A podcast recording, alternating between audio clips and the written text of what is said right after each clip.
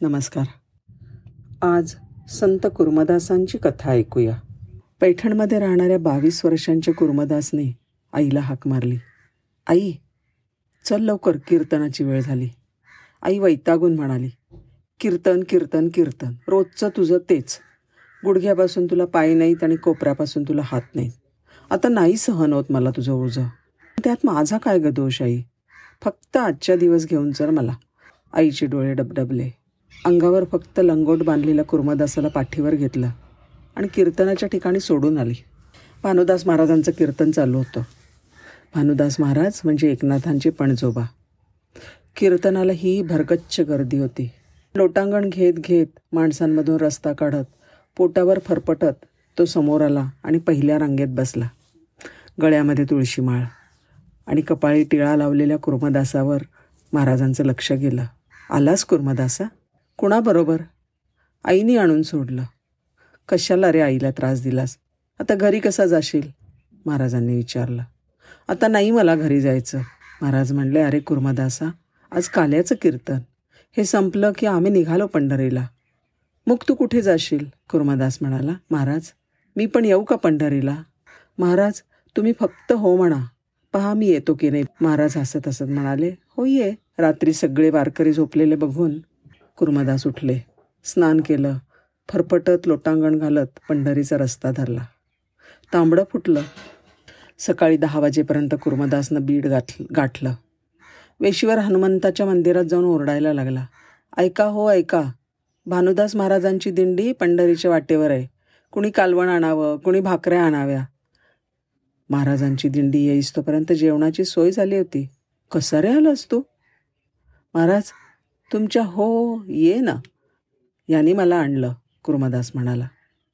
महाराजांनी सगळ्यांना भाजी भाकरीचं जेवण दिलं प्रवचन झालं कीर्तन झालं हरिपाठ झाला. आणि म्हणाले उद्याचा मुक्काम मांजर सुंबा. खरडत खरडत त्याने दिवस उगवायला मांजर सुंब गाठ गाठलं. भोजनाची व्यवस्था केली. येरमाळा बार्शी असं करत शेवटी लवूळ गाव आलं कुर्डुवाडीच्या पुढे सात किलोमीटरवर. तिथेसुद्धा कुर्मादासांना भोजन गोळा केलं. दिंडी आली. सगळ्यांची जेवणं झाली. कुर्मदास एका कोपऱ्यामध्ये विवळत पडला होता. भानुदास महाराज त्याच्याजवळ आले आणि म्हणाले कुर्मदासा एवढ्या लांब आलास आणि फक्त एका मुक्कामावर आलाय आता पंढरी. कुर्मदासाला आता बोलणंसुद्धा असह्य झालं होतं. पालथा होता तो उताणा झाला. सगळं त्याचं पोट सोलून निघालं होतं. शरीरावर प्रचंड जखमा झाल्या होत्या. त्याच्यामध्ये खडे रुतलेले होते.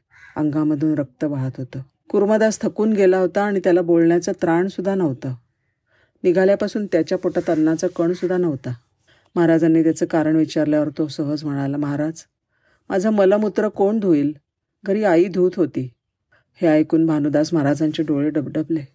अरे कुर्मदासा काय केलं असे महाराज घरी राहून तरी काय केलं असतं? निदान पंढरीच्या वाटेवर तरी आलं. आता फक्त एकच करा महाराज. पंढरपूरला गेल्यावर पांडुरंगाला दोनदा नमस्कार करा आणि त्याला सांगा हे पांडुरंगा तुझ्या पायाजवळ यायला कुर्मदासाचं पुण्य थोडं कमी पडलं. या जन्मात नाही पाहता आलं चरण तुमचे. असं म्हणून तो तिथेच विवळत पडला. महाराजांचे पाय आता जड झाले होते पण तसंच त्याला तिथे सोडून ते पंढरपूरला आले. चंद्रभागेत स्नान झालं विठुरायाच्या दर्शनाला उभे राहिले. भानुदासांनी पांडुरंगाकडे पाहिलं. पांडुरंगाने भानुदासांकडे. अंतःकरणातलं चिंतन तिथपर्यंत जाऊन पोहोचलं. आणि पांडुरंग रुक्मिणी मातेला म्हणाले रखुमाई तू वारी सांभाळ. मी माझ्या भक्ताला कुर्मदासाला लवळला भेटायला चाललो आहे विठ्ठल कुर्मदासाकडे आले. तो निपचित शुद्ध हरपून वाळवंटात पडला होता. जखमांनी अंगाची लाहीलाही झाली होती. शरीरातून रक्त वाहत होतं. पांडुरंगाने हात दिले. कुर्मदासा अरे डोळे उघड. बघ मी आलोय तुझ्यासाठी. मोठ्या हिमतीने कुर्मदासाने अर्धवट डोळे उघडले. पाहतो तर प्रत्यक्ष विठुराया समोर उभे.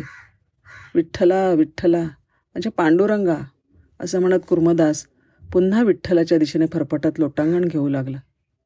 तेवढ्यात पांडुरंगाने कुर्मदासाकडे धाव घेतली. त्याचं शिरकमल आपल्या मांडीवर घेतलं आणि म्हणाले कुर्मदासा तू जिंकलास. तुझं ध्येय पूर्ण झालं. बघ मी तुझा पांडुरंग तुझ्या भेटीला आलो आहे होय विठ्ठला आता हीच माझी पंढरी कुर्मदास म्हणला. त्याने डोळे भरवून पांडुरंगाला पाहिलं. डोळ्यातल्या अश्रूंनी विठ्ठलाला नमन केलं आणि आपला प्राण सोडला. विशेष म्हणजे हा कुर्मदास जातीने मुस्लिम होता. आजसुद्धा लवळ इथे त्याची खब कबर आहे. आणि कबरीच्या समोर विठ्ठलाची गोजीरवाणी मूर्ती उभी आहे. धन्य तो कुर्मदास आणि धन्य त्याची भक्ती. धन्यवाद.